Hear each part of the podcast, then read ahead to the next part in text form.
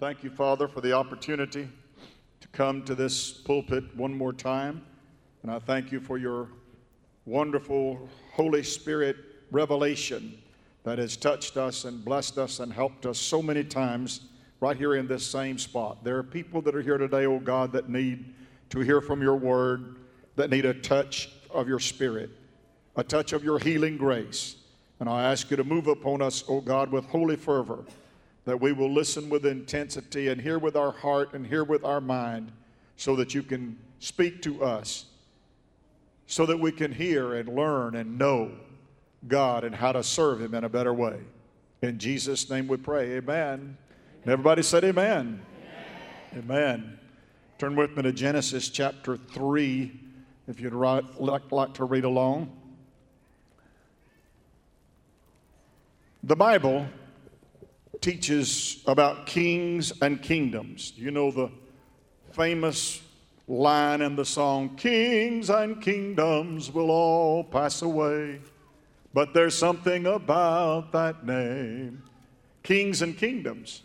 In fact, the Bible knows nothing about democracy, and knows nothing about uh, all of the theories of governance.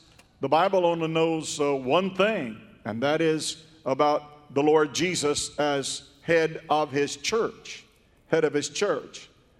Now, in order for us to understand about headship, you've got to understand how that the divine right of kings ruled and uh, acted and carried out things. In other words, there was one king, and he pretty well did what he pleased, and all of his subjects were loyal to him. They fought battles, they went through difficulties, they built uh, cities, and they defended city states and did all of those things. And the king, as the head, basically committed everybody that were under his rule. Now, that's a biblical understanding of, of kings and kingdoms. In democracy, we've got a, a safeguard against that. In fact, a king could actually declare war, and all of his subjects declared war and fought the war also because the king was the head and they were his subjects and they uh, fought the wars and they went through the building pro- whatever he his wishes were his whims his wishes were what they did. Now we in the united states of america we kind of guard against that because we've got Congress that has to re- declare war, so uh, I don't think we've declared war in about 70 years. You say, well, we fought a whole lot. Yeah, we fought a whole lot, but we've not formally declared any war. Oh, yeah, we got war on terror, whoever that is. We've got all of these ambiguity go, going on when it, when it talks about headship and how a one person can speak for everybody. And in, like I say, in America, we keep that from happening because we've got, what's it called? Checks and balances. Yeah, I think that's what it's called. So that, in other words, you've got to get this one and that one and that one and that one and that one to agree on something before you can do it. It's got to go to committee, and then it's got to get out of committee, and it's got to go to a department, and the department's got to, and that, you get the picture, don't you? It's kind of complicated. But God has given us a wonderful blessing in the headship of the church. That Jesus is Lord of the church and he is the head of the body, which is the church. Amen. Praise God. That's a wonderful thing, isn't it? The sad thing about that, that situation, headship, is that in the beginning, Amen. God created the heavens and God created the earth. And also in that first chapter of Genesis, he gets down there to where he makes man in his image and in his likeness made he him. Male and female made he them. Praise the Lord. And God set about the order of family and home and all of the things that pertain to the kingdom work of God in, uh, in that arrangement right there in the first chapter of the book of Genesis. In fact, there's two creations. There's one uh, in first chapter, and there's one in second chapter where the Bible said that God just reached down and got some dust and uh, breathed into the dust, and the Bible said, and man became a living soul. And then God said, Dust thou art, you know. Dust thou art, made from the dust of the earth. And the Bible said God looked at the situation and, and he saw that man was alone. And God said, This is not good. Thank you, Jesus. Little humor there, just a little, yeah. Thank you, Jesus. And God looked at uh, the man said, You need a helpmate. You sweet little ladies. Help me. Wow, praise the Lord. And uh, I don't think you, you like that headship too much. But the Bible said the man was the head of the woman as Christ is the head of the church. Now, that's not that he's any preferred or better, it's, it's just a role. That's the role. That's God's way of putting things together. Amen. And the Bible said that, that she said, God said, bone of his bone, flesh of his flesh, and these twain shall be one flesh. Oh, that's hear that in those wedding ceremonies, don't we? So the natural order of thing is is headship that God has this ability to arrange things and put things in perspective where that uh, we have headship. And in our families, there's headship. In our country, there's headship. And all, everywhere that we look, God has put headship in place so that there can be divine order. Amen. And He put headship in the church in the person of the Lord Jesus, the head of the head of the church, Lord of His church. Wow, that's all that might be a little bit confusing to you, but God does things through headship. God is the head of all things. God is the head of the universe. In fact, the Bible said He is before all things, and that all things consist by Him. All things were made by Him. But there came a time, the Bible said, when God said, You're in this garden, and you can eat of every fruit, every tree in this garden. Feel free to eat whatever you want. You just take all the liberty eating all of this that you want to, but there's one tree, and it's called the tree of knowledge of good and evil. And he said, in the 17th verse, he said, And the day that you eat of it, he said, you will surely die. Stay away from it. Stay away from it. Amen. And don't eat of it. Because if you eat it, you will surely die. Now, how many of you know that God has boundaries and parameters? How do you, you know that God puts these boundaries in our life? And He tells us to enjoy life, but there's some things that you don't do. Don't kill anybody. Don't lie. Don't steal. Sounds like Ten Commandments the moral laws of God, the ethical laws that govern all of us. Amen. There, there's some things that are unethical. That means you just don't treat people like that. There are some things that are unsocial. You just don't act like that way when you're in a crowd. You don't get in a crowded building and holler, fire, just to see everybody run. You can't do that because that, that's stepping over a boundary. It's an unethical thing to do, it's an unsocial thing to do. God always has these boundaries and these limitations about what we can and what we cannot do. And He often tells us what the penalty is if we do those things, right? Right. You got it ready for me to put up there? Chapter 3, Genesis 1 through 13. The serpent was more subtle. Serpent, where did that come from? jumped like I saw a snake. Did you see a snake? The serpent. Who in the world is the serpent? The Bible said he was more subtle than any beast of the field which the Lord God had made. And he said unto the woman, Yea, hath God said, Ye shall not eat of every tree of the garden. Well, I wonder where Adam's at in all of this.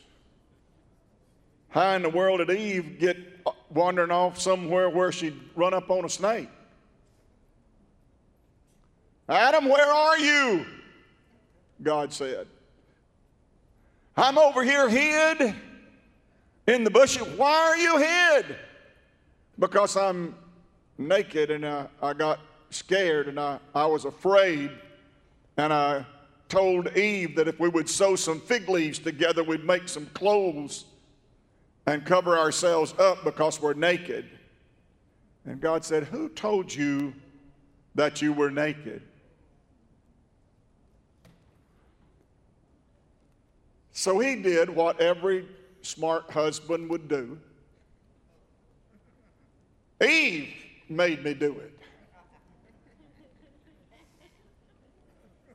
She brought it to me. She got out and hunted me up and found me to give it to me. Come on, Adam, my Lord. Your wife been out talking to snakes? You better keep up with that woman better than what you're doing. She's out talking to snakes.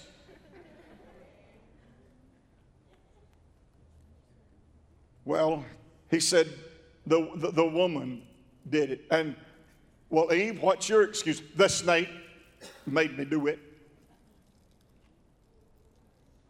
And God said, What have you done? What have you done? Keep going with me, sweetie.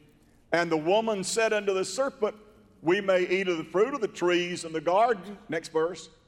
But of the fruit of the tree which is in the midst of the garden, God said, You shall not eat it, neither shall you touch it, lest you die. Well, now, wait a minute, Eve. I think you have embellished the story a little bit. God said, Don't eat it. He didn't say, Don't touch it. You know, a lot of people like to add to what God says. A lot of people like to kind of embellish the story. A lot of people would like to make God out to be a little more than what he really is when it comes to judgment and condemnation and, and that kind of thing. And she said, Well, said the serpent did it, and he, he but of the fruit of that tree, don't drink it. God hath said, Ye shall not eat it, neither shall you touch it, lest you die. The touch it part just kind of got added in there, editorial. Next verse. Ser- serpent said to the woman, said, uh, Well, you know, you shall not surely die. Now, what's that say? That means God has lied. You will not die. God said you would die, but you will not die. Next verse.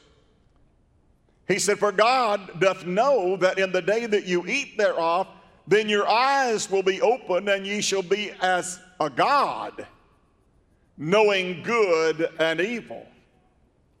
In other words, God's holding you back. Brother, you could really be somebody if it wasn't for God. You could really enjoy life and have a good time if it wasn't for God. You could really go places and be somebody if God wasn't holding you back. God doth know that in that day that you eat, God's got an ulterior motive. Here's what the snake say. This is a snake talking, you listening?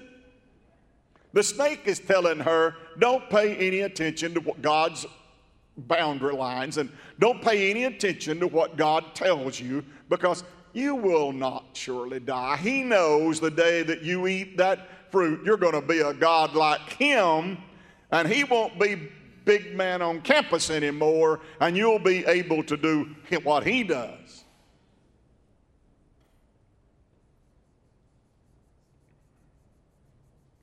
Kind of always been that way, hasn't it?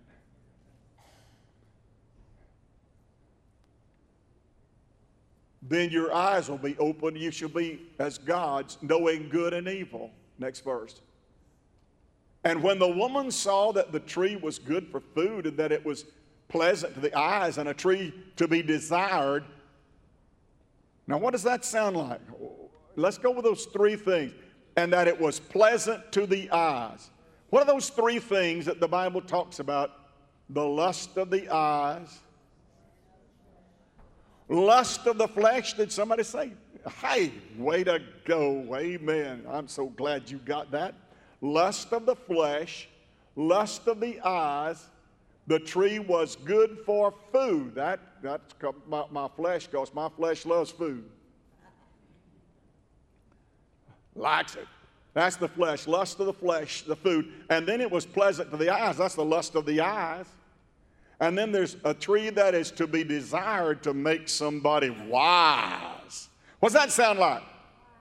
Pride of life. Way to go. Praise God. I'm proud of you guys. Pride of life, those three things. It's, it's the same three things as Jesus in Matthew 4 and 4 when he was on the Mount of Temptation. And the devil said to Jesus, He said, Here are some stones. Why don't you just command that they be made bread and you can eat? You must be hungry out here in the wilderness like this no food. Here's some food. Why don't you command these stones be made bread and eat them? What's that? Lust of the flesh. Took him up on top of a high place and said, Look out there and see all these kingdoms of the world. If you would just cooperate, I would give you all of that. What's that? Lust of the eyes. Next commandment, he said, Why don't you just throw yourself on the ground and worship me? What's that? I'll give you the whole world if you'll just bow down and worship me.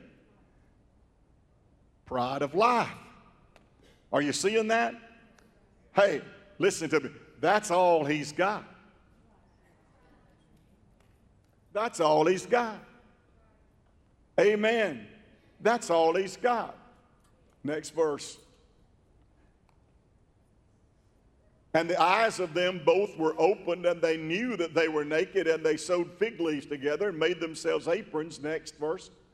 And they heard the voice of the Lord God walking in the garden in the cool of the day, and Adam and his wife hid themselves from the presence of the Lord amongst the trees of the garden. Next verse.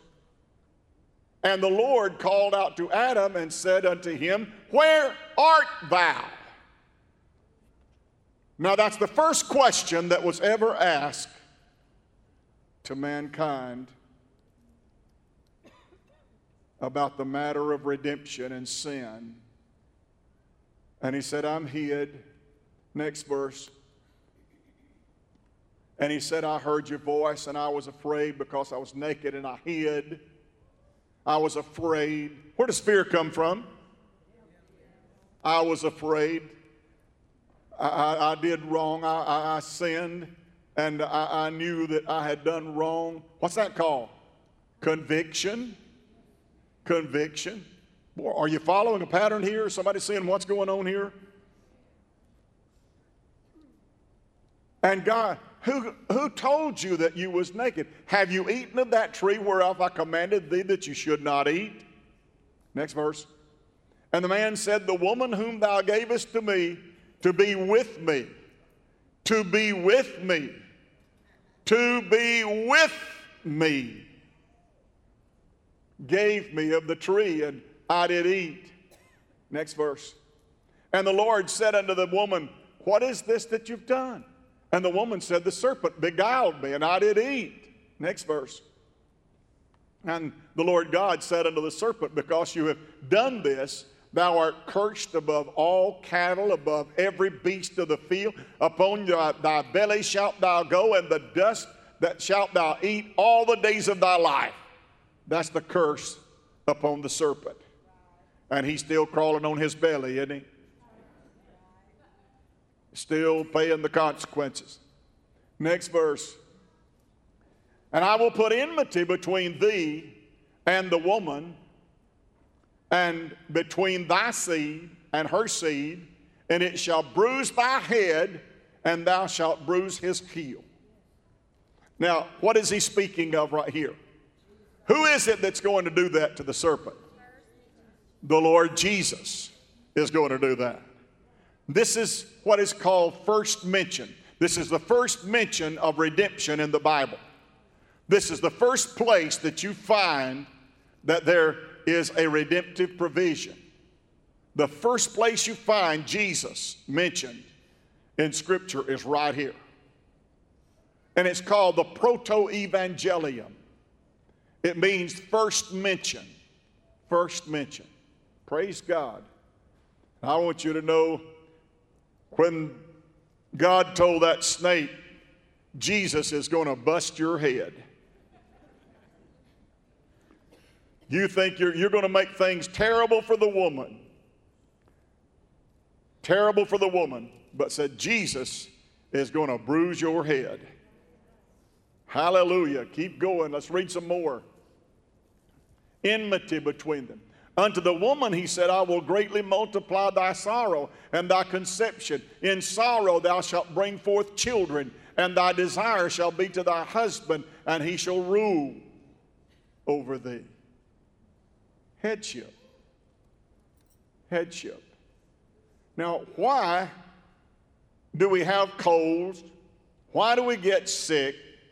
Why do we have COVID?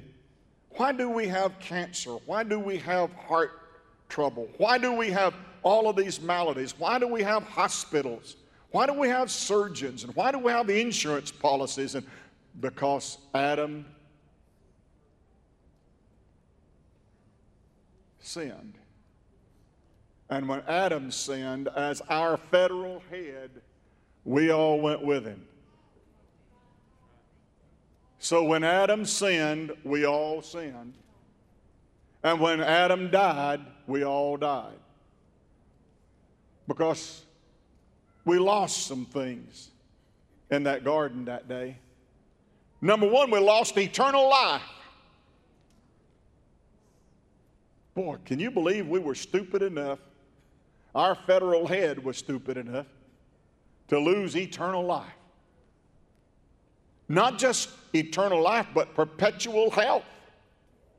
There was no sickness in the garden. There was no COVID in the garden. There was no cancer. There was no tuberculosis. There was none of those things. No high blood pressure, no AFib, no nothing. No nothing. And we lost all of that. The reasons there's thorns and briars and thistles is because the ground is cursed. Because all the hurt, the pain, the sorrow, nation against nation, all that go, goes on that is bad, that's hurtful, that's sorrowful, that's, that's painful, all of that is because of the fall.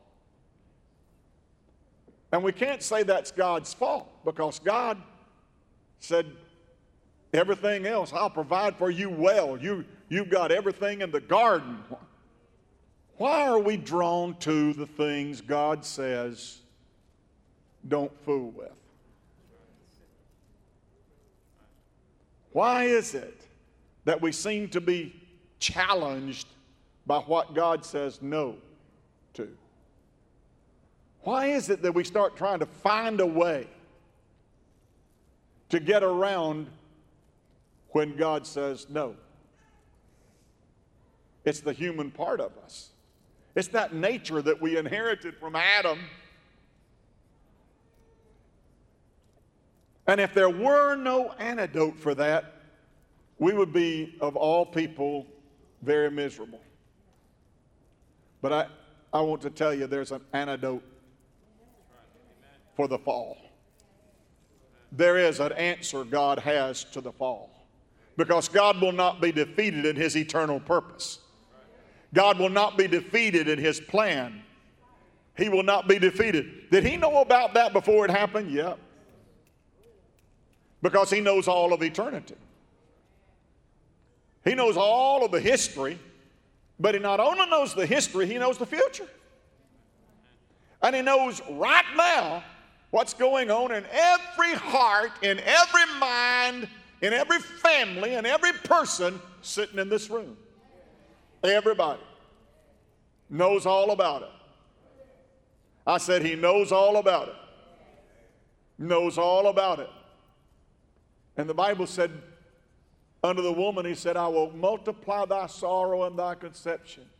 In sorrow thou shalt bring forth children. Girls, don't you wish that crazy Adam hadn't have fell in the garden? There would be no delivery rooms. There would be no midwives. Somebody's looking at me grinning, and I know why she's grinning. She said, Pastor, you mean there's a way we can get out of that? no, I'm sorry. I don't. I don't know a way to get out of that. But all all of that is because of the fall. And because we lost something, we lost eternal life. That means it's appointed unto man once to die. That means that for every one of us, we are cursed, and the wages of sin is death. Boy, I wish it wasn't that way, don't you? I wish we could have stayed in that garden. They got a Madison Square Garden up there in New York. I think they play some basketball up there, don't they? Gardens are good places. Jack's got a garden, and boy, he grows some great tomatoes. And it's just about time. Some of you got great gardens and everything from watermelons, everything going on, okra, beans, good things happen in the garden. How in the world could we do something so crazy? How did our federal head do something so crazy? And the Bible said, For by one man sin entered into the world, and death by sin. Wow. Well, let's leave that dismal, gloomy, despairing picture of getting kicked out of the garden and turn over to Romans chapter 5 and verse 12 for me, please. Romans chapter 5, verse 12. This dualism that Paul has going on here is a contrast. He's got one man, he says, one man is disobedient, and that man is the one that brought sin and death into the world. His name is Adam. And I want to tell every one of you, he's our daddy. Oh, you didn't like that. I just talked about how stupid he was, then I told him he was your daddy. Well, unfortunately, he was all of our daddy. And the Bible said, in Adam, all die. In Adam, you lose. In Adam, you lose. But there's one far superior to Adam. There's one far superior to Adam. His name is Jesus. And he's the only begotten Son of the Father. He is God's gift. Woo!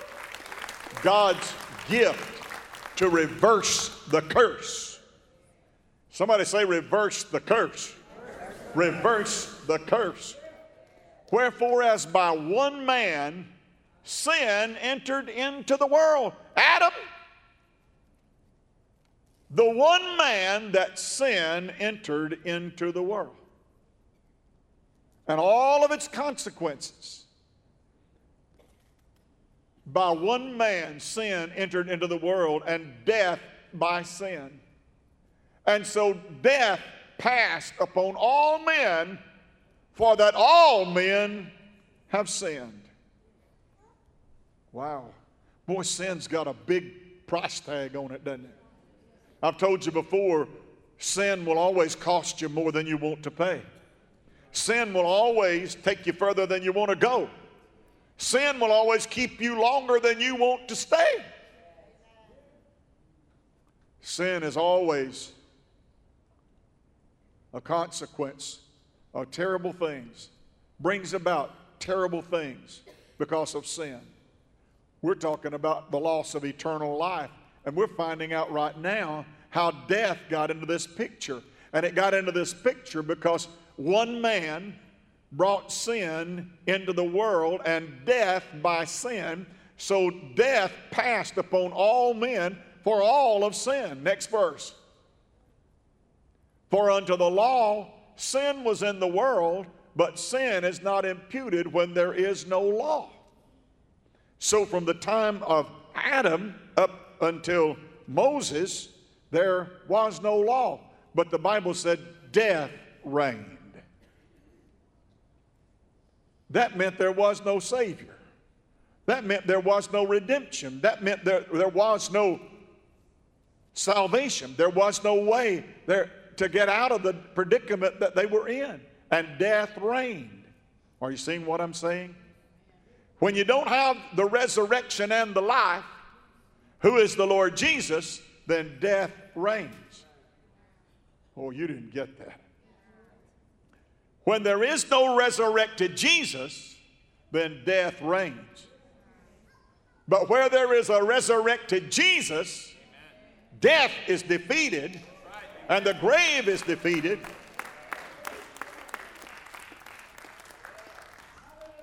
Well, I'm about to shout now, praise the Lord. You're not, you're not shouting near as well as I'm preaching, I'll tell you that much. For until the law was in the world, sin was not imputed. Because sin is transgression of the law. But if there's no law been revealed as yet, then there's no sin. And death reigns. But thanks be to God who gives us the victory through our Lord Jesus. Next verse.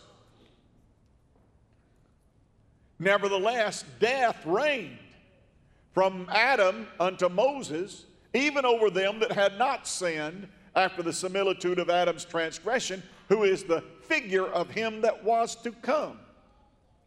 Next verse. Be not as the offense. Now, notice the contrast right here. We've got two contrasting things one man and another man. One man has brought sin, one man's brought death. Listen to it. But not as the offense, so also is the free gift. Oh, there's a gift in this thing. Hallelujah. You mean, Pastor, we're all going to get something? You better believe it. Everybody's got a gift. Are you ready to get your gift? The free gift, don't cost you anything, free gift. For if through the offense of one, who is that? Adam. One, many be dead. Be dead. All of those from Adam to Moses, many be dead. Much more, ooh, I'm glad that much more is there, aren't you? Much more the grace of God and the gift by grace, which is by one man, Jesus Christ, hath abounded unto many.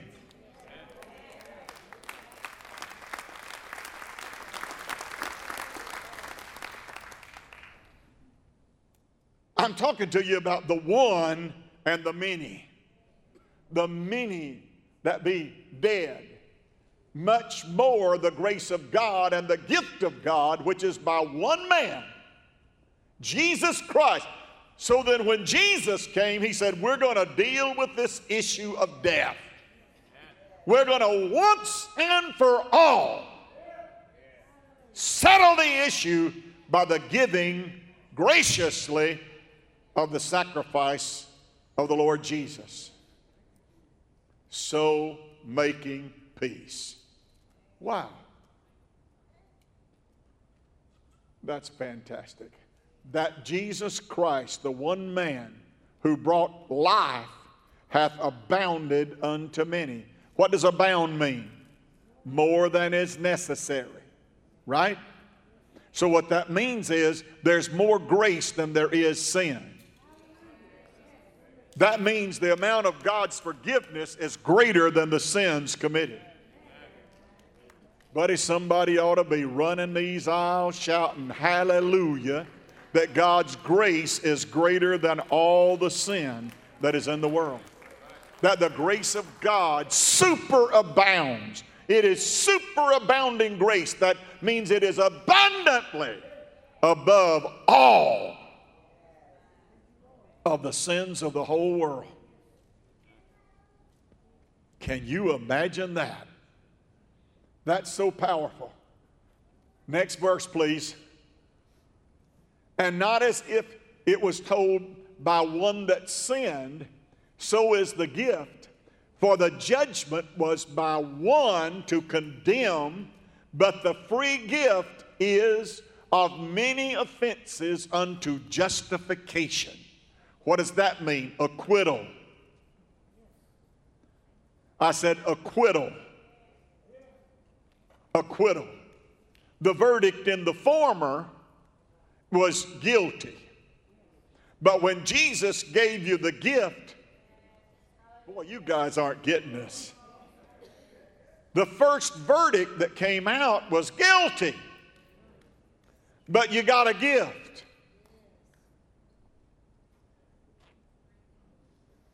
And the gift is not guilty.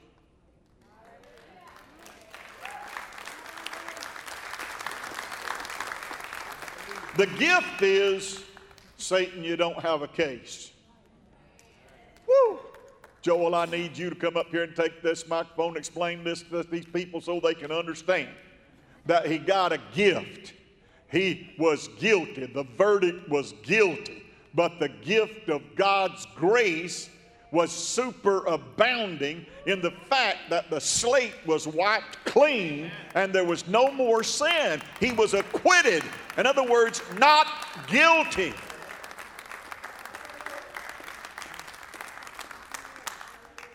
Well, let's read one more.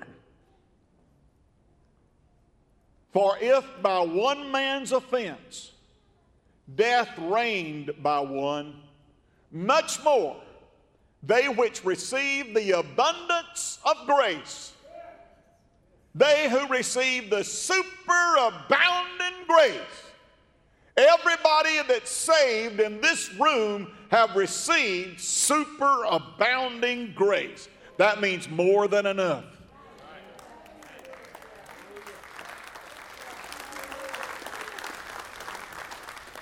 For every one of us who have received the abundance of grace and the gift of righteousness shall reign in life by one headship. Who's reigning? Read it on the board. Who's reigning? Who is the head?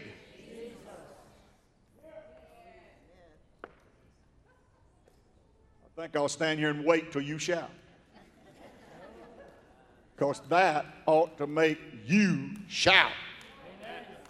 That means you don't have to go to hell. That means you don't have to dread and worry and shake and tremble about facing God. You don't have to do that. Why? Because God gave you the gift, free gift of grace, in so much that forgiveness was so super abounding that in God's courtroom you got acquitted.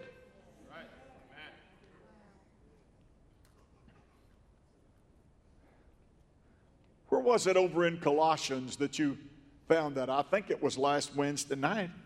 We got to looking for it. Where's Cheryl at? Where's Rita at? Rita, find that for me again Wednesday night. Y'all, Colossians chapter 2 is where it is, I'll just tell you. Colossians chapter 2. When I believe it's the 13th verse, see if you can find that for me. Is that what it was? That's it. If you can put that up there for me, Colossians chapter 2, verse 13.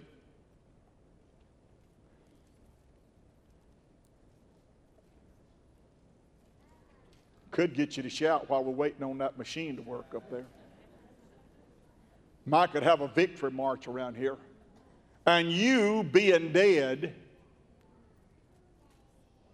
dead, me dead? Yeah, dead in what?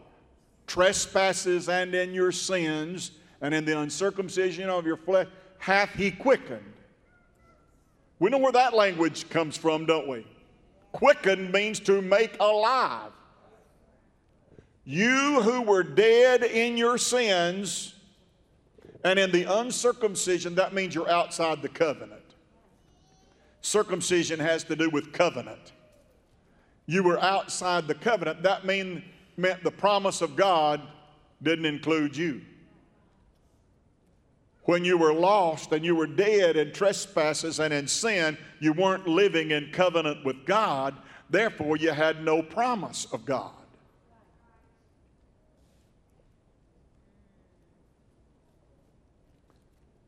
You hath he quickened together with him quickened together with him, having forgiven you all trespasses. Buddies.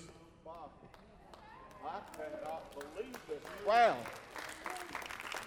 Do you see what you're reading from the Word of God? It says you have been forgiven all of your trespasses the things that kept you awake worrying about at night. He says, Don't worry about that no more. The things that you used to fear, don't worry, don't be afraid of that anymore.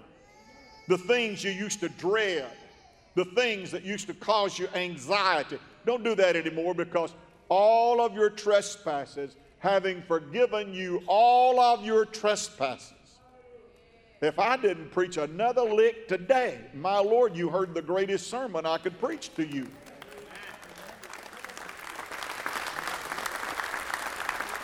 So when you walk in the door back at home and somebody asks you, Well, what'd you learn at church today? Say, I learned that all of my trespasses have been forgiven me.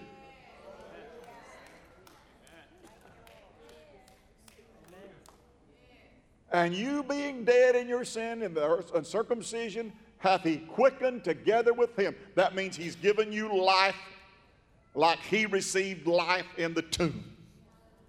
That means that you have been raised just like he was raised to newness of life.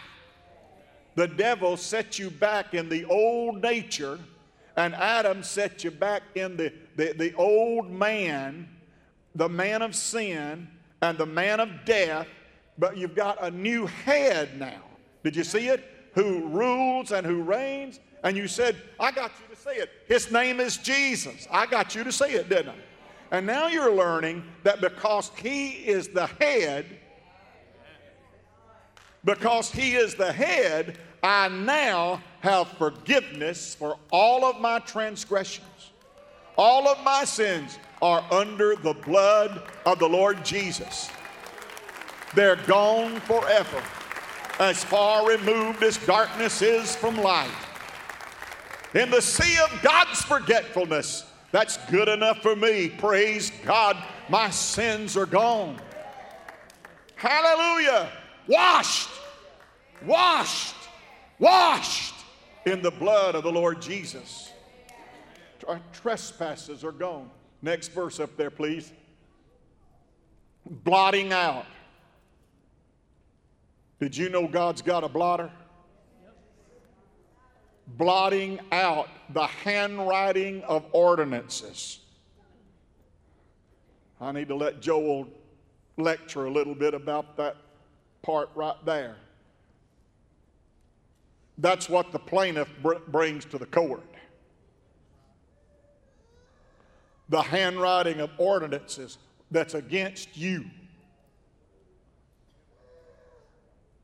We're going to have to get you a lawyer because somebody has showed up at Judge Laird's courtroom and said, I have got a matter against him and him and her and him. He said, just make it a collective group. I'll just say they're everyone guilty. What is your complaint?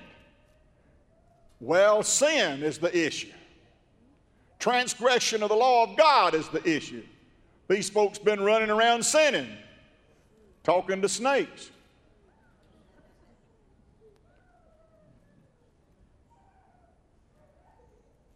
And the judge of all. The Bible calls him the righteous judge. Come on, somebody. It's good to get a righteous judge. Because if you don't get a righteous judge, you, mm, uh, you can read the rest of that. But this matter got blotted out. It didn't even get on the docket. We never even struck a jury. We didn't even hear the case because it got blotted out, blotting out the handwriting of ordinances that was against us. All the accusations, the Bible calls him the accuser of the brethren. All of his accusations, Susan, the judge, the righteous judge of the quick and the dead, threw it out before he could ever even read his complaint. The judge took his blotter and blotted it off of the docket and said, You don't have a case. Blotting out the handwriting, the list that was handed to the judge of all, and it was against us, which was contrary to us. What did the court and what did God do with all of my sins. And that list that he had in his hand, he took it out of the way and then he nailed it to his cross.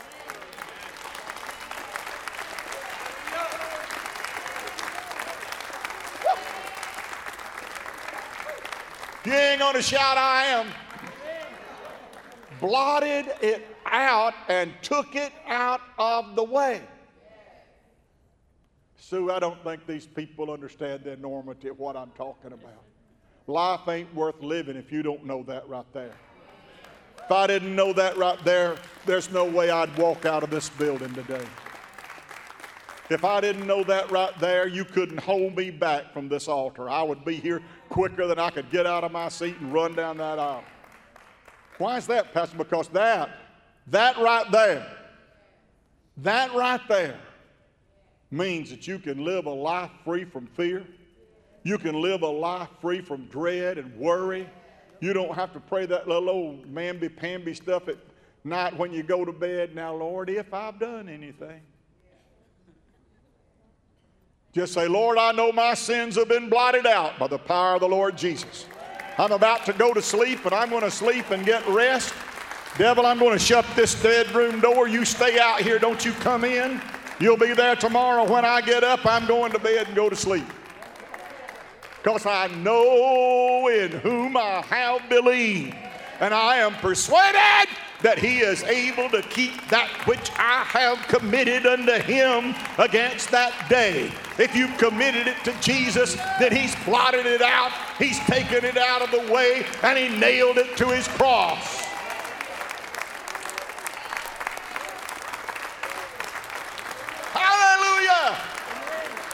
Your head. Jesus is my head. He's the Lord of all things. He's the heir of all things. He's the creator of all things. And he rules and he reigns as the head of his church. Oh, blessed be God. Death hath no power. Death hath no power. Nailing our sins to his cross. Hmm. I just need to think about that a little bit. Isn't that awesome? Isn't that awesome? Next time the devil tells you that you're guilty and you're no good and gives you all that runaround, say, listen, you came too late to tell me. Right, too late to tell me. Pastor's already told me the real story. I know the real truth. I got it out of God's Word. And God cannot lie. Put the next verse up there and see if we can shout some more. And having spoiled principalities and powers, we wrestle not against flesh and blood, but against principalities and powers everything I've been fighting against. God tells me Jesus has already spoiled all those plans. He's already spoiled all of those schemes and devices. He's already spoiled all of those strategies. Wow. And he made a show of them openly triumphing over them. I'm preaching about the powerful Christ this morning. I don't know about you. I'm preaching about our head. I'm preaching about the one that takes care of us, that watches over us, that's forgiven us, that's cleansed us, that's given us new life.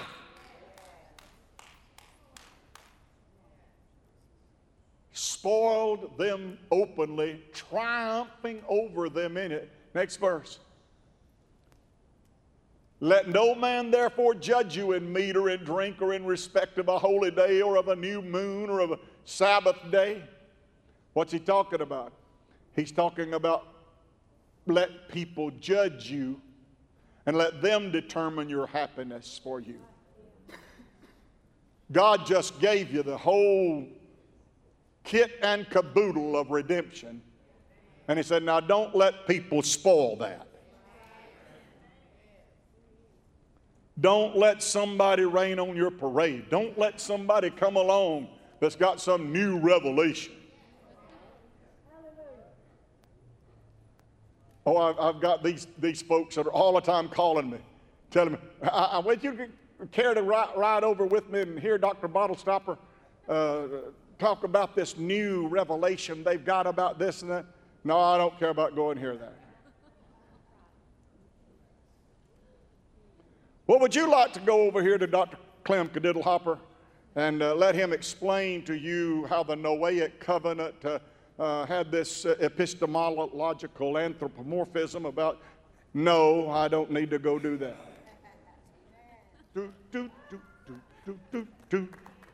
All I need to know is I once was lost, but now I'm found.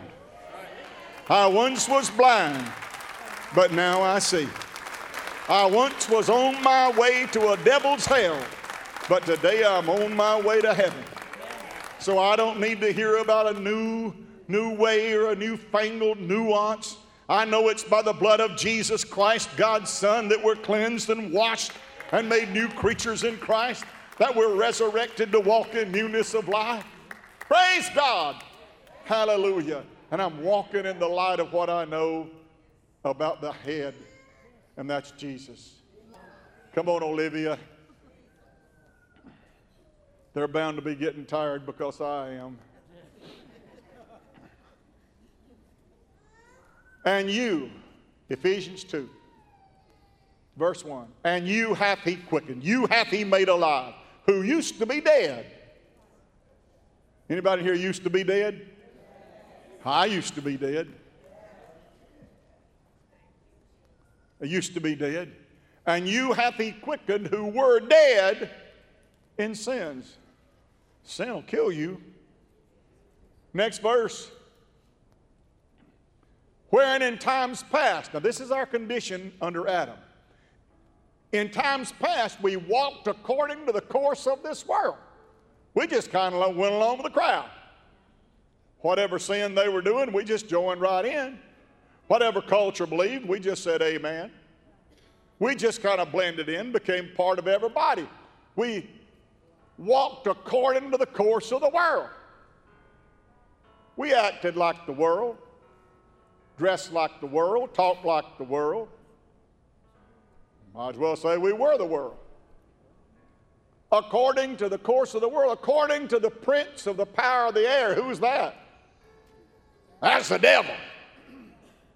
The prince and the power of the air is the devil. And his spirit now works in the children of disobedience. Now, who is the guy that was disobedient that got us in this mess? God. You got it. Next verse. Amongst whom also we all talked about and had in our conversation our behavior, the way we acted, our attitudes in times past in the lust of our flesh. It's kind of who we were back then, fulfilling the desires of the flesh and of our mind. And we were by nature the children of wrath, children of wrath. In other words, we were judgment bound, even as others.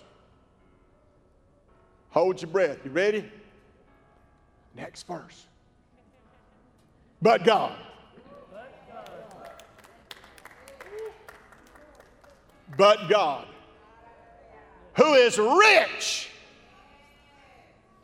in mercy. Brother, my heavenly Father has got riches and mercy from everlasting to everlasting. Thou art God. His mercy endures forever.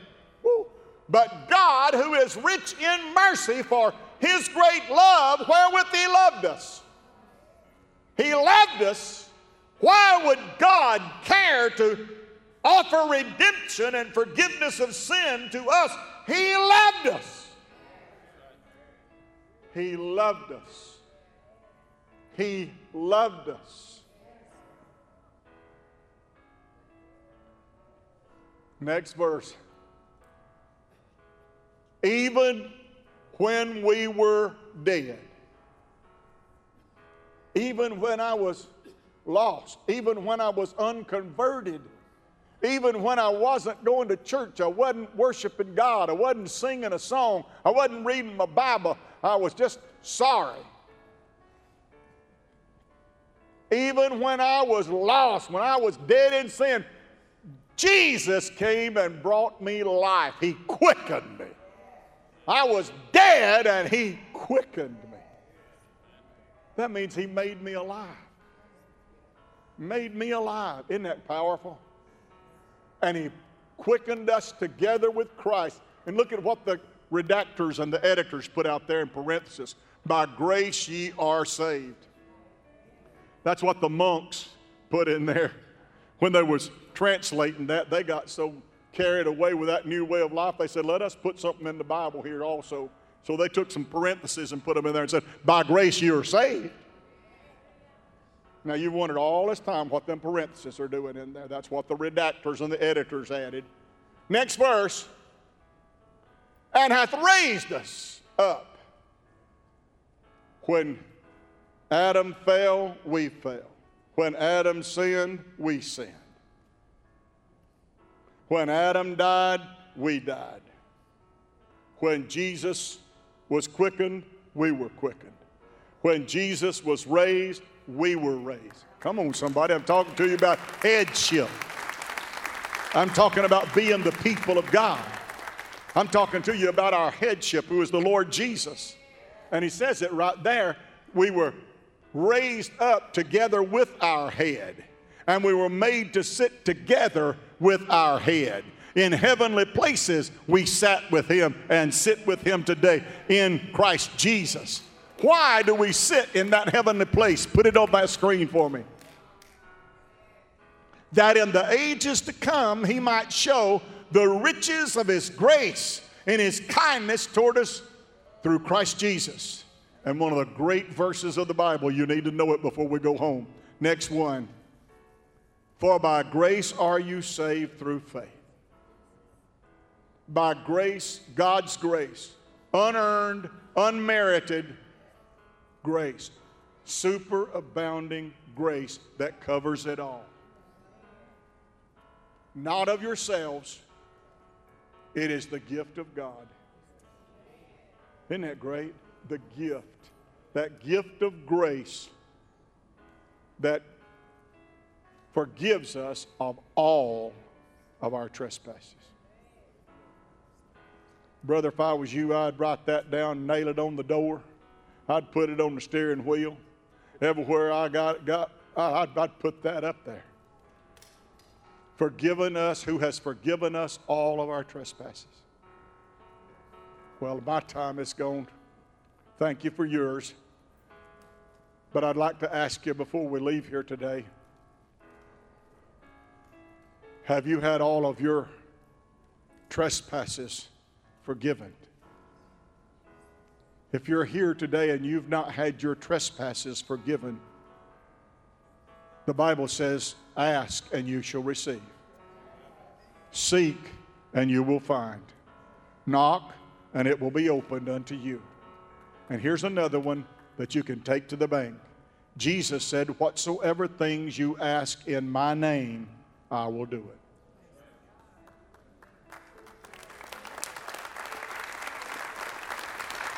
I will do it.